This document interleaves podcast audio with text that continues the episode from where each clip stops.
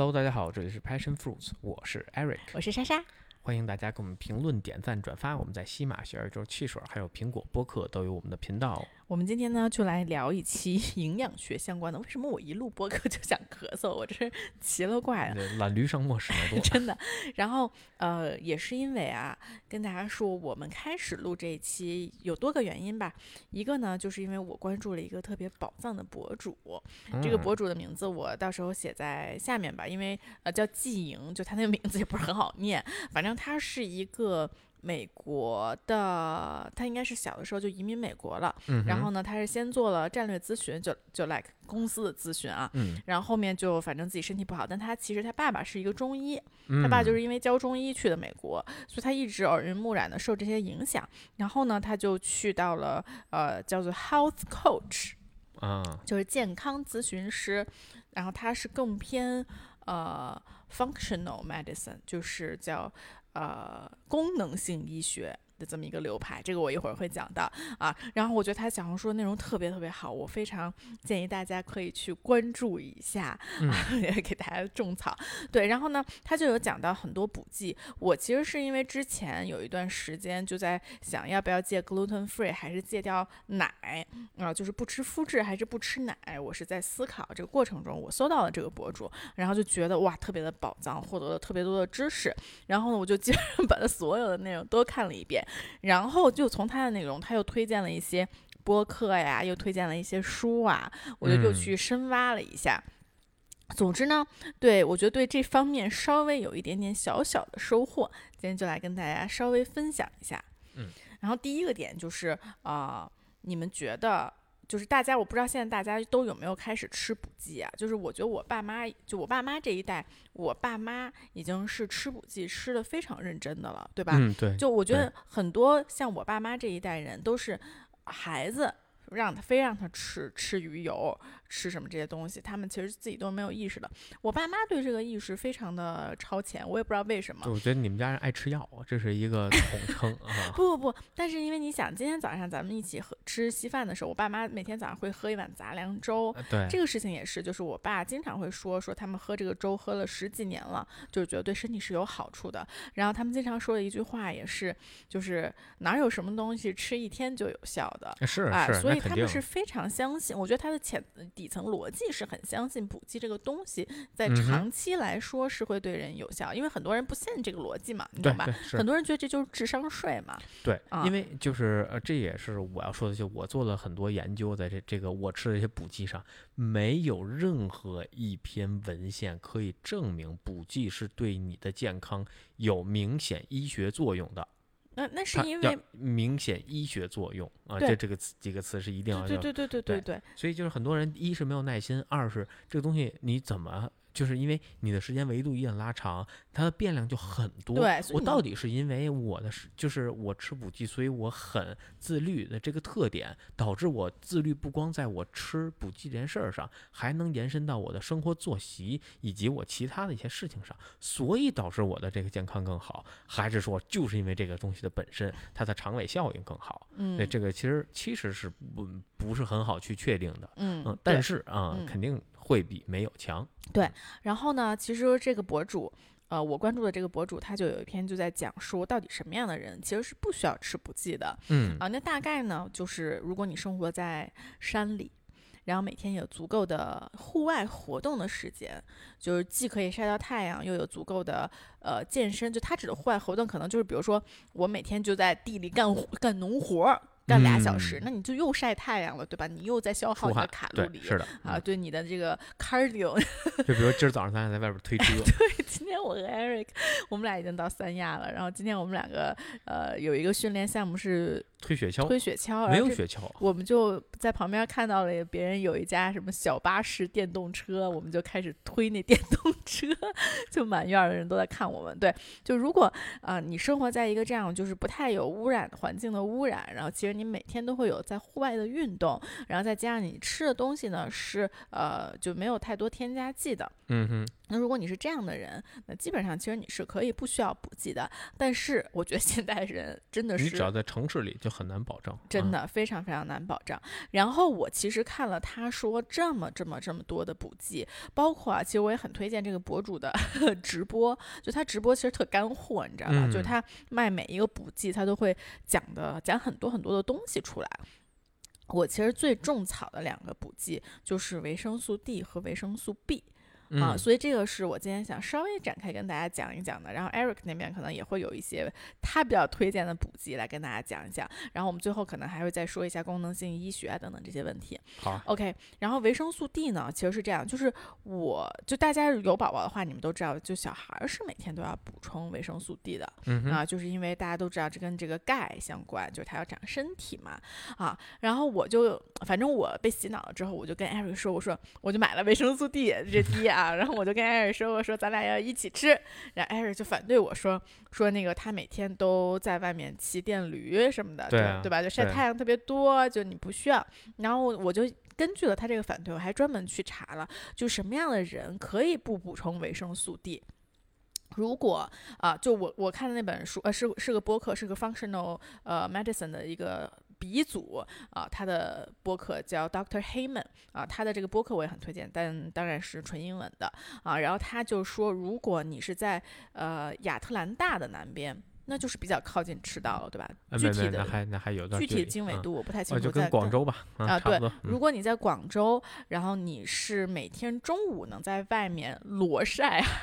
半个小时的话，嗯其实你的维 D 是足够的。就维 D 是通过太阳光，然后你的皮肤会产生的。就当然也不能涂防晒嗯，啊，大概就是这么一个逻辑。所以这不是正符合我吗？对，所以 Eric 的夏天是不是，Eric 夏天就基本上是裸骑电驴在外面，至少要呃半个小时到一个小时的时间每天。虽然肯定不是大中午，但有时候也是大中午的。我经常大中午的，嗯对对对，，所以我觉得你夏天确实是不用补充维 D 的啊。那除此之外，其实大部分人都是需要补充维 D 的啊嗯，而且一般情况下，如果你正在吃维 D，你也可以去看一下。一般情况下，包括我看了我爸我妈他们在补充一个复合维生素片，里面的维 D 含量是不太够的，啊嗯，就一般情况下要补充五千个国际单位啊，五千、嗯甚至冬天的时候，因为你接触阳光更少，特别是如果你又在特别、嗯、本来就没什么太阳的地方啊，嗯就像那个博主，那个博主在波特兰啊，波特兰还好了啊，是吗？啊，总之就是他就说他会补一万啊，嗯所以就这种地方你就一定是要补充的。为什么要补充维 D 呢？就是因为维 D。它就是跟所有严重疾病都有关系，就糖尿病、癌症、阿兹海默、帕金森，所有的这些，嗯，就无论是精神上的还是身体上的这些长期的慢性疾病，其实都跟维 D 水平有特别特别大的关系啊。就他们有一个研究呢，就表明了是说，呃，因为你大家如果去抽血都可以查自己的维 D 水平，那如果你在五十到八十之间是比较好的啊，它好像那个。你的标准可能是到四十还是到多少，他就说你不缺乏了，但是不嗯缺乏并不是好的嘛。嗯啊，然后有一个研究就表明，如果你的维 D 水平在六十以上，他们得乳腺癌的就比在维 D 水平在二十以下能呃少百分之八十多。嗯你懂我这这这个数字有点多啊，大家应该听明白了。反正就是这个是非常强相关的一个问题，而且就算你得了，就算你是维 D 水平六十以上，但你得了，你的治愈力力也会高很多。这个跟那个 T cell 是相关的，你是不是跟我讲过这个东西？嗯，是的，对，就是因为其实维 D 为什么跟这些重大疾病都有关系？它维 D 其实就是呃非常好的在控制你的免疫系统。其实所有的病，无论是小的感冒，对，就包括如果你经常感冒，如果你冬天经常感冒，基本上原因就是因为你维 D 可能会比较缺乏。所以从小的感冒到大的癌症，都是你自己其实自身的免疫系统不够强壮，所以你没有办法抵御外界的细菌、病菌。对吧嗯？啊，所以维 D 它就是让你的免疫系统更强壮的一个东西。这个呢，其实维 D 这件事情是在呃，我个人认为啊，是在 COVID 期间啊，是在口罩这个期间。更多的再次被大家更多的发现，更多的宣传出来，也是因为他们很多人就在这个期间发现吃维 D 能够让自己少得 COVID。对，而且你啊知道二零二三年夏天最流行的是晒背吗？哦，就是所有人都在，无论你在社媒上能看到大量晒背的这个这个帖子啊，就是跟这也有关系。哎哎，那个里面也有一个很有意思的，我忘了是谁说的，我忘了是这博主还是我听的播客说的，就是说肺结核患者在十九世纪的治疗方法就是去晒太阳。嗯，就如果你得了肺结核，你去了医院，他们就会拉你去晒太阳，这是他们唯一的治疗方法。其实它就是补充维 D 嘛，就是让你的维 D 自己去攻击肺结核的这个病菌。对，所以就是我觉得，如果谁都就你啥都不补，听起来维 D 是一个特别好的选择。就包括啊，你说回 COVID，就包括其实 COVID 的时候，为什么很多孕妇得了之后的症状都会轻呢？就因为孕妇她的那个补剂里面一般都有维 D。哦，我觉得这个也是有关系的。总而总而言之，我就觉得通过了这个维 D，我就我就一下打开了一个新世纪的大门啊！你所以你准备现在看跟我开始吃维 D 了吗？我打算一会儿出去晒会儿太阳。对，在这边这以后也是我不涂防晒霜的很大的一个就是理由了。啊，对，确实，我觉得确实是这样的。就是防晒呢，其实是防皮肤癌，但是很多时候晒太阳也是有非常非常大的好处的。对你总要在你身体衰老和你皮肤衰老之之间选一个。是的，是的啊。然后呢，除了维 D 之外，就是维生素 B 啊。其实这个也是我很种草，但是我还没有下单的一个东西。嗯，维 B 呢，这个也是这位博主介绍的。他其实当年是靠着维 B 去戒掉了咖啡。嗯啊，所以维 B 其实是有一个特别好的能提高整个人精神能力的，呃，这么一个作用。嗯，它其实呃，我觉得啊，我的理解，它的原理是让你的能量能更多、更快的产生。啊，就是比如说我吃进去了一个东西，我可能本身的消化速度是百分之二十，但是如果我维 B 足够多的话，我就能让它就是变转换成能量的速度变快。啊，所以它其实是能够调动起我身体里面的所有的这些能量的。他就说，其实很多 energy drink，就是美国那些 monster 啊，什么那些呃运动饮料，不叫能量饮料，有很高的维 B。对，也是因为这样，它能快速的调动你身体里面的很多能量。啊，所以他很建议，他最建议的就是，如果你觉得你对咖啡成瘾，但是呢，你喝咖啡有时候可能又会出现心悸，嗯，这种问题啊，你就可以靠维 B 去戒掉咖啡啊。所以我觉得维 B 也是一个，呃呃，我觉得维 D 和维 B 算是我觉得我现在看下来适合大部分人的补剂，就是现代都市人这种非常繁忙、压力又比较大的这种生活啊，我觉得这两个基本上是大家很需要的，嗯。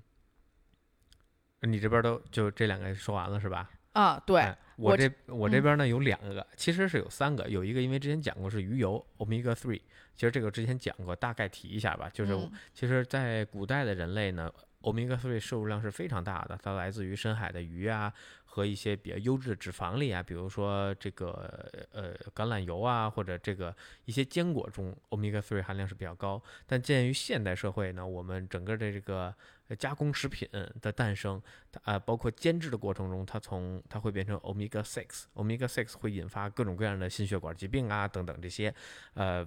呃。就建议大家多多补充 omega three，这样去平衡两个两个中间的关系。你是不可能做到像原始人类那样，就是 omega three 大于 omega six 的，或者说二比一，就是两个 omega six 比一个 omega three。现在我们现在社会是根本做不到的。那基本上现在是可能一比二十，大概是这样一个十倍的关系。是的，嗯，所以去补充 omega three 呢，会呃相应的会帮助你。呃，他说了很多，什么减少糖尿病、减少心血管病，这些我觉得都有点骇人听闻哈。就是抛开这些之外，我觉得肯定是对你健康是有一定益处的啊。因为我们平时，尤其在城市生活中，我很难保证每餐或者每天我能吃到像深海鱼啊，或者说这些优质的脂肪啊，这其实是很难的。那我们可以通过呃外源性的这些 omega three 来补充自己。嗯，是的。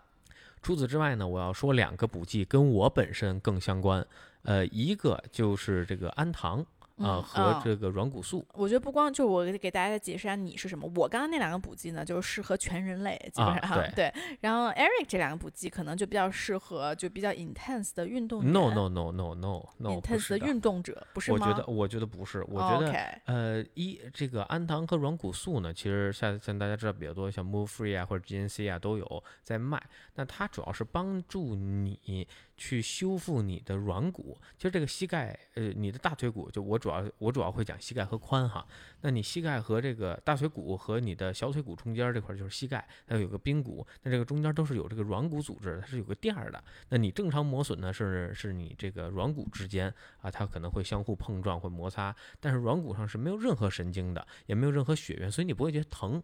呃，然后你也不会觉得不舒服。嗯啊，在年轻的时候都是这样的。当你大了之后，发现了这个出现了这个各种各样炎症，或者它的软骨退化，那这种问题，它上面会长出这种，就跟那个就是就是就就就反正跟那就跟有血似的，就是那种跟那个斑似的这种东西。嗯嗯那在这个时候，它就会开始疼，在你弯曲它摩擦到这个地方的时候，等于它就有一定的神经性质了。嗯啊，那再往后呢，当你的软骨完全退化掉之后，那你就是两个大骨头在一起磨啊，那就很疼很疼了。嗯，像比较著名的 NBA 球员，呃呃，Kobe 和那个我 Dwayne 都是这么磨出来的。都是没有软骨，他们膝盖里没有一点点的软骨啊，就是这些大骨头来回磨。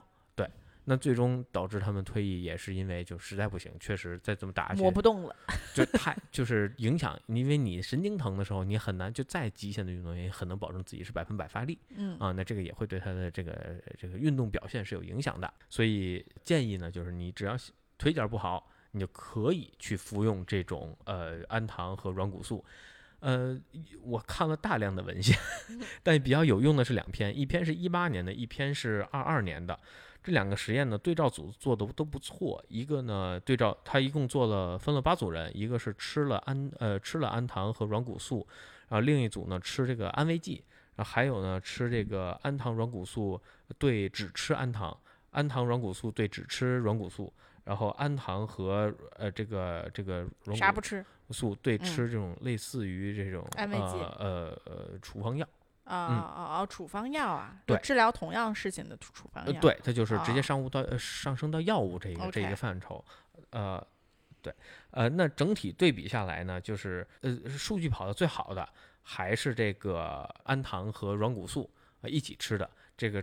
整体感觉疼痛感呀，包括无力感消失的会呃会会最多。嗯啊那第二个呢，就是只吃氨糖的，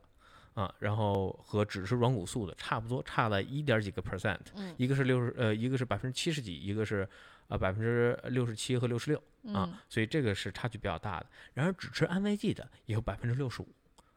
啊，所以你只吃氨糖和只吃那个，和你吃安慰剂，其实它的感受可能差不了太多。没懂，安慰剂怎么会也？嗯，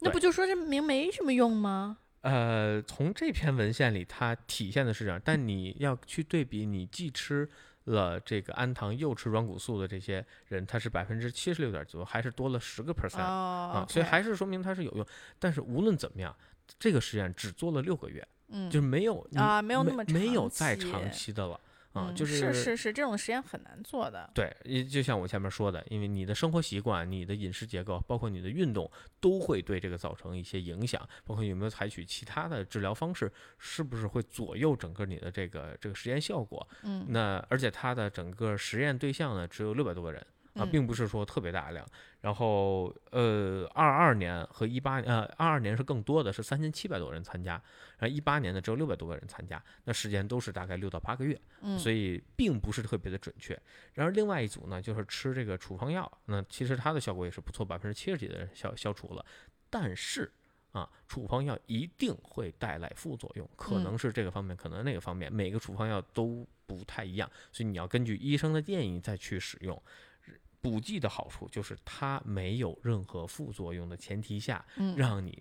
有一个长期变好的过程。嗯嗯，对，这个其实你说到这个实验，我插一嘴，就一会儿我会提到一本书，它里面有一段特别搞笑的，就是他在就是他讲了几个那个波士顿那边研究百年老人的这个案例，就也不是嗯案例吧，就是就是数据，他们就想知道这百年了活了一百多岁的老人，他到底有什么共性，能让他们活这么久的时间八间？字好啊，然后反正就没有结果，你知道吧？嗯，就是他们都是什么，有的人说是啊，我每天早上吃两根培根，就这已经是好的了。就人啊说那抽烟喝酒的特别多。啊，什么？我每天早上吃三颗蛋，三颗蛋有两颗必须是生的，就都是这种奇奇啊怪怪的东西。对，所以其实就这类的实验都很难做，因为它时间真的是太长太长了。啊，对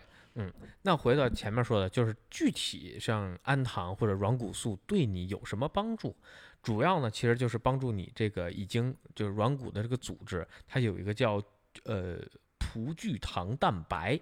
啊，那它会帮助你合成这个东西，那这个也是软骨里边很重要的一个组织部分。另外呢，它是减减缓这个氧化，就是氧化呢，其实就是你的这个炎症的一部分。嗯啊，它会帮你减轻这个呃，就是蛋白酶吧，啊，呃，还可以这个减缓这个软骨炎的一个发生，基本上这是它的主要作用是在这边，呃，那主要针对呢也是膝髋和脊柱。嗯，所以基本上像呃腰突啊或者腰不好的这些患者啊，也可以去使用氨糖。然后对于你髋髋髋髋关节有问题或者膝关节有问题的，这些都是相对有帮助的。但其他地方其实是没有太多软软骨存在。你比如说你的脚踝，其实它是没有什么软骨的，那你就不太适用于这样的一个治疗方案，可能需要嗯采用其他的。嗯，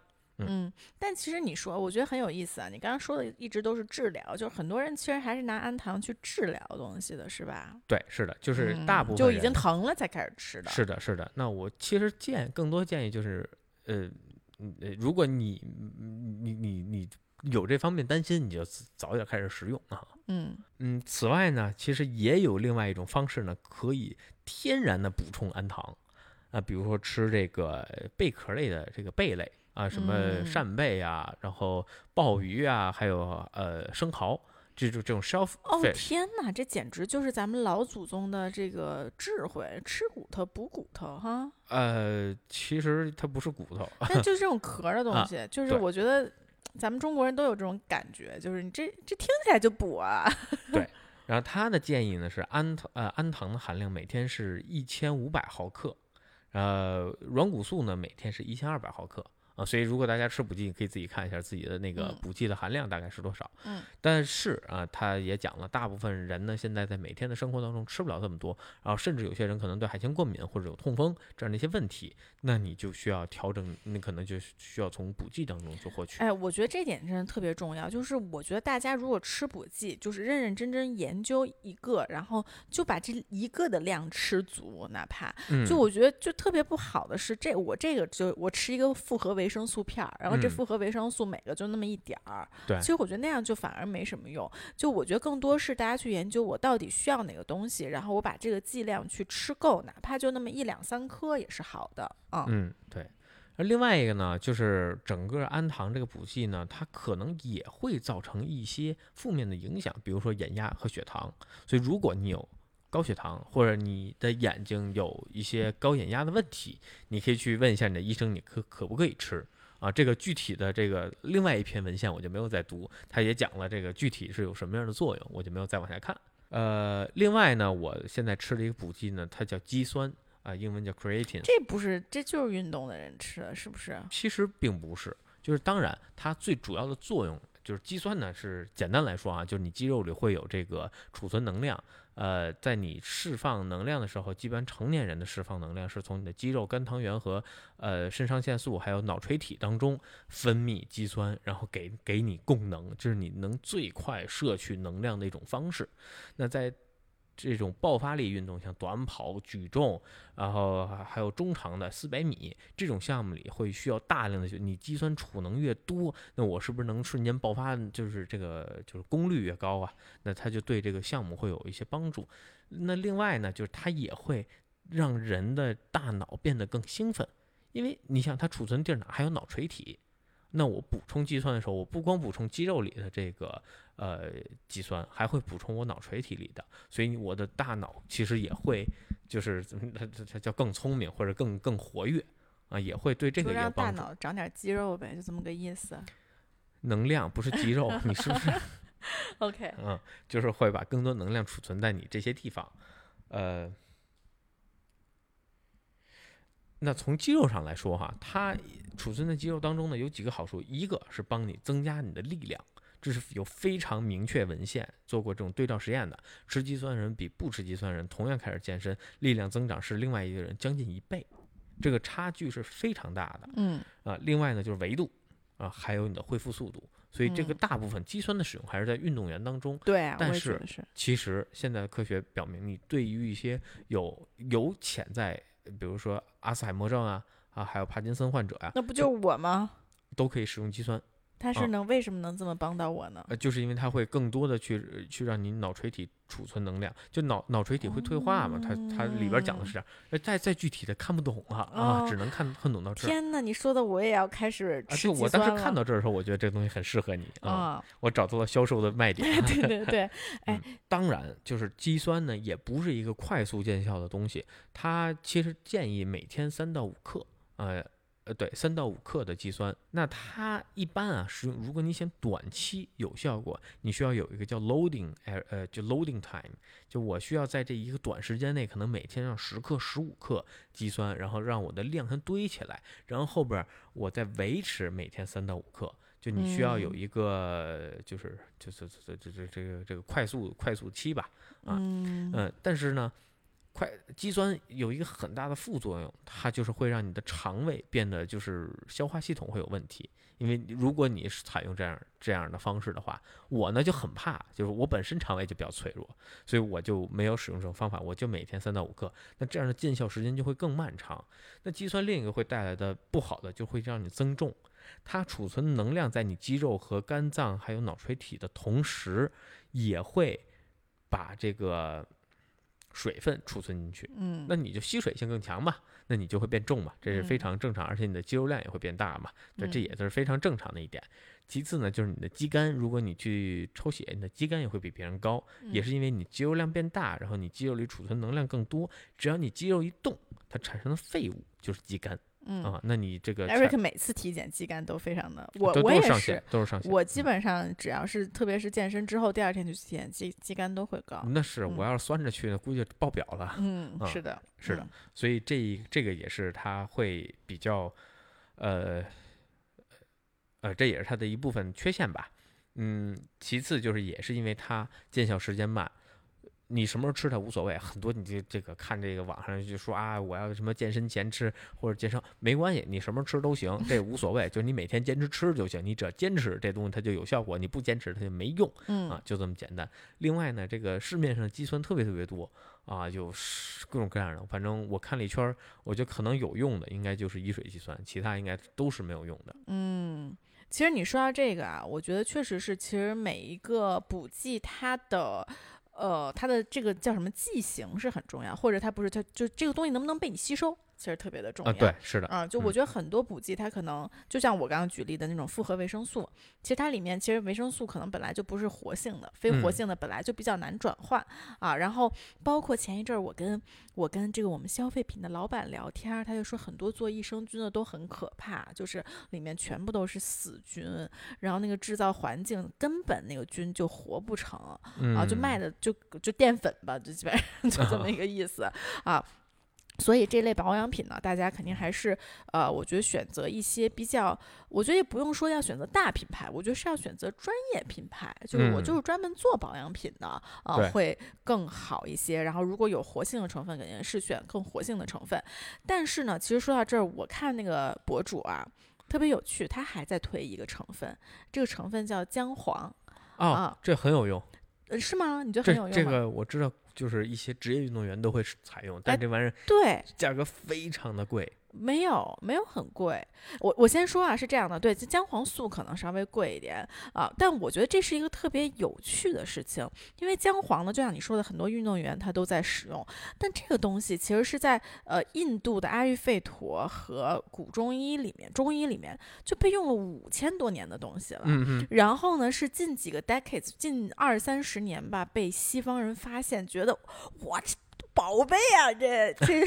对吧？这它它其实最大的作用就是抗炎嘛。对啊，就是能让你身体里，其实跟 omega three 是不是差不多啊？我觉得基本上所有的东西特别大的作用都是抗炎，因为大家现在身体里炎症太多了。是的啊，然后包括运动员也身体里炎症太多了，哎，但我就觉得这个事情特别好玩的一个点就是，如果大家真的是对食物够了解的话，通过食补其实是一个更科学的方式。但就是因为我觉得，第一，现在整个种植环境没有那么的友善；第二，我们整体的知识也没有那么的完善啊。我就记得我听那个 Doctor Heyman 的那个。一个他是是他的一个采访的博客，然后他那个采访博客里，就那个采访的那个主持人，我不知道那人是谁，他好像特别的有名啊，但我不知道他是谁，但他就会假装自己什么都不知道的样子，你知道吧？就老问一些那种特别傻的问题啊，或者就老打断那个 Doctor Heyman，然后那个 Doctor Heyman 当时在说什么？说这个我们要吃这种呃有深色的食物，怎么怎么怎么怎么样？他说哦，为什么要吃深色的食物啊？他大概意思就里面因为有花青素什么？他说因为它是深色的，就他他是那种他觉得。这不是很明显吗？这是深色，所以它里面有花青素，不不不不这种东西。然后他后面就解释了一句，我觉得呃特别有趣。他说：“Food is information with code。”啊，就就其实这个是我在那个李欣的那本中医，我推荐过一本中医的书，之前有分享过一篇，我也贴在下面，我有讲过的。就是我觉得这也是中医一直以来的一个说法，就是中药。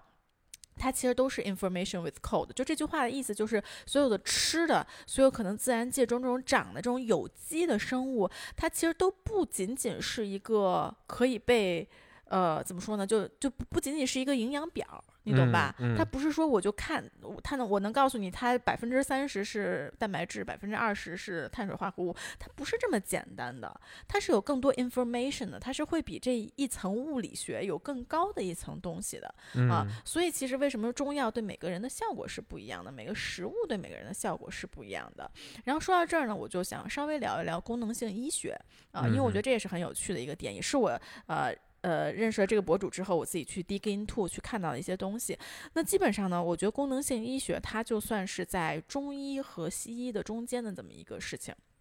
因为西医呢，呃，西方人会认为西医现在的缺陷是。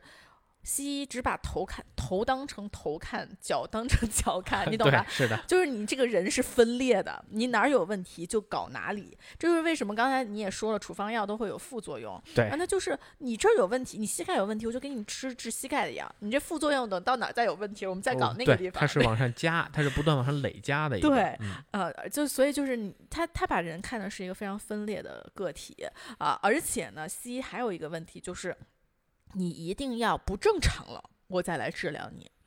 哦，就像我们之前也分享过一期我的合伙人 gluten free 的故事，就是他当时是他其实没有到桥本的那个界限啊，但是他觉得很危险。那西医觉得你你没过四十五，你就不是桥本，你不需要我的治疗，你走，对吧？对，就是这种感觉啊。所以呃呃，functional medicine 就是功能性医学，它更多的是站在一个 怎么说养生的角度啊，和把人看成一个整体的角度啊，来做一个更西方的医疗。啊，然后这个呢，也是呃前几天呃前两周吧，咱们见了维亚，维亚也给我推荐了一本书，他们那个自习室好像也马上会讲的一本书。然后最近我也是看了一部分，我也觉得很有意思。那个书的作者，这本书叫《Olive》啊，然后这个好像没有中文版。这本书的作者原来是一个肿瘤医生。啊，然后这个肿瘤医生呢，他就形容他之前做肿瘤医生的日子，像是有人在一个窗，我觉得他这个形容特别好啊，有一个人在楼上抛往往底下扔鸡蛋，然后他就拿一筐在楼底下接鸡蛋，就你也不知道下一个鸡蛋他能不能接到，他可能没接到了，他砸地上就砸碎了。就是他的病人，其实肿瘤的病人、癌症的病人，其实存活率也不是很高，是的，他什么时候来，什么就很不可控。总之，然后他就这么接鸡。蛋辛辛苦苦接鸡蛋接了好久好久之后，他突然发现，他突然发现，哎，这事儿好像不对。我为什么一直在这儿傻乎乎的接鸡蛋呢？我应该去抓住上面那个扔鸡蛋的人。我觉得这个，所以我觉得他这个比喻非常的有意思。就他可能就把这个西医整体吧，就比喻成这个接鸡蛋的人，你知道吧？嗯就这个鸡蛋往下扔了，我就帮你接住，接不住，那那也没办法，对吧？我也技术有限啊。但是呃，整个中医包括整个功能性医学想的更多的是去找上面那个扔鸡蛋的人，就是要用一个更长期的方式啊、去解决这个问题。然后呃。他还还说了一个很有趣的，呃，这不是假说了，就是一个现象吧，就是，呃，他管之前，他管自己现在在做这件事情叫 medicine three point o，就三点零版本的医学，之前那个叫二点零版本医学，嗯二点零版本的医学呢，其实他去对比了，他去拉了一个实验，非常有意思，一个数据啊，就是如果一九零零年之后，如果你去除掉那些因为炎症而死亡的呃患者的话，就比如说嗯、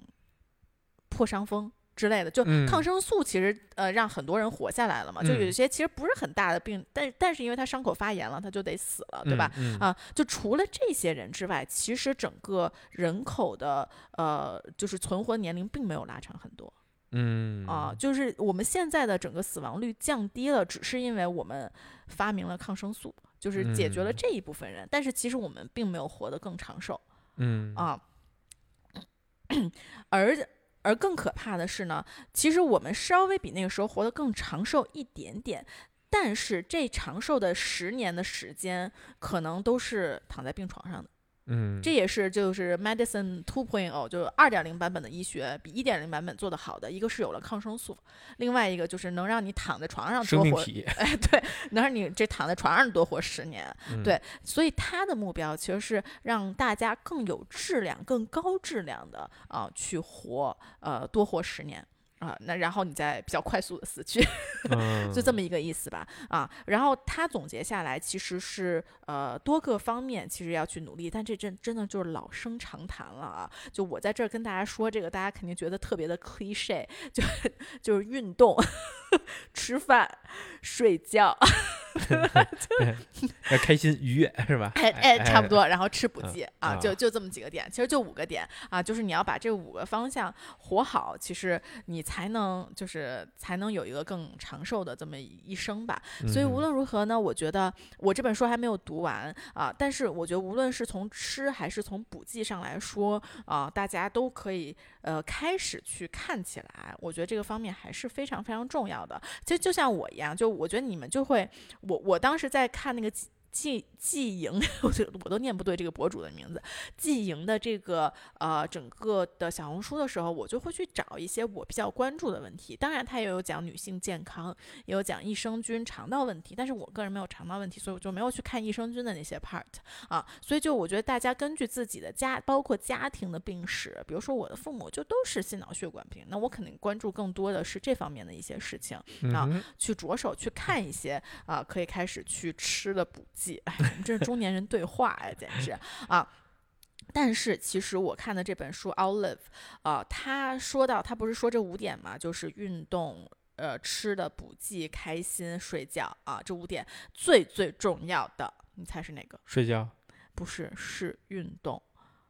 啊这是因为哦因为他的目标是让你能更高呃能更高质量的多活十年，嗯，因为所有的老人其实他们生失去了生活的质量，就是因为他失去了肌肉，基本上就这么简单啊。所以，但他会讲的更详细啊，就是他会从你的耐力、从你的肌肉含量和从你的呃整个心肺功能去讲，你可能这不是 CrossFit 吗？哎，对对对，哎，有道理啊！对啊啊，对，就是这，反正就从这三个方面去讲，可能也是不同的人需要不不一样的这种呃方向呃。然后我觉得他呢，他好像没有说自己算是功能性医学的这个人，但是我觉得他也是这个方向的，因为包括我看那个季莹，他们这个功能性功能性医学这个方向，其实他都是一个所谓的 health coach，就是健康顾问，因为他们相信和西和中医一样，就是每个人都是独立的个体。不是一就是你的家族病史是糖尿病，我的家族病史是心脑血管病，那我们需要攻克的方向肯定是不一样的。对，是的啊，我嗯可能要去多做 cardio，我可能要多去做这个心肺功能的训练，你可能得呃少少吃。对对对对，就这么简单一个事儿。对，所以大家呢也可以根据自己的这些情况多去了解一下。嗯，是啊，对，虽然马上要春节了，但大家还是要在饮食和运动上做好自己的防卫啊、也可以利用这段时间呢，自己多去看一看，然后了解一下自己或者了解自己喜欢或感兴趣的一些领域。我觉得无论吃或不吃吧，补剂这个东西呢，现在的这些文献已经都被这些大集团买的乱七八糟呀啊，所以这些文献也没有任呃，只能说具备一些参考价值，里边儿呢都是一些文字游戏，呃。就就是它肯定都是有用的，你知道吗？就是呃，最近那个不，它不能说有用，这个它肯定不会害你，就是，你说有就但多大用？顶多是个淀粉丸子嘛，对吧？对，顶多没什么用，就吃了一些人民币进去啊啊！但是就大家可以研究一下，我觉得这个过程还是让你对自己和对整个身体有进一步的了解。嗯，是的，嗯好啊，那这边我们这期就到这里，然后提前祝大家新春快乐。对哈，我们下一期就是春节之后了。对，至少要过完大年三十儿了。嗯 OK，是的好，祝大家新年快乐，好的，我们下期再见，我们明年见，拜拜拜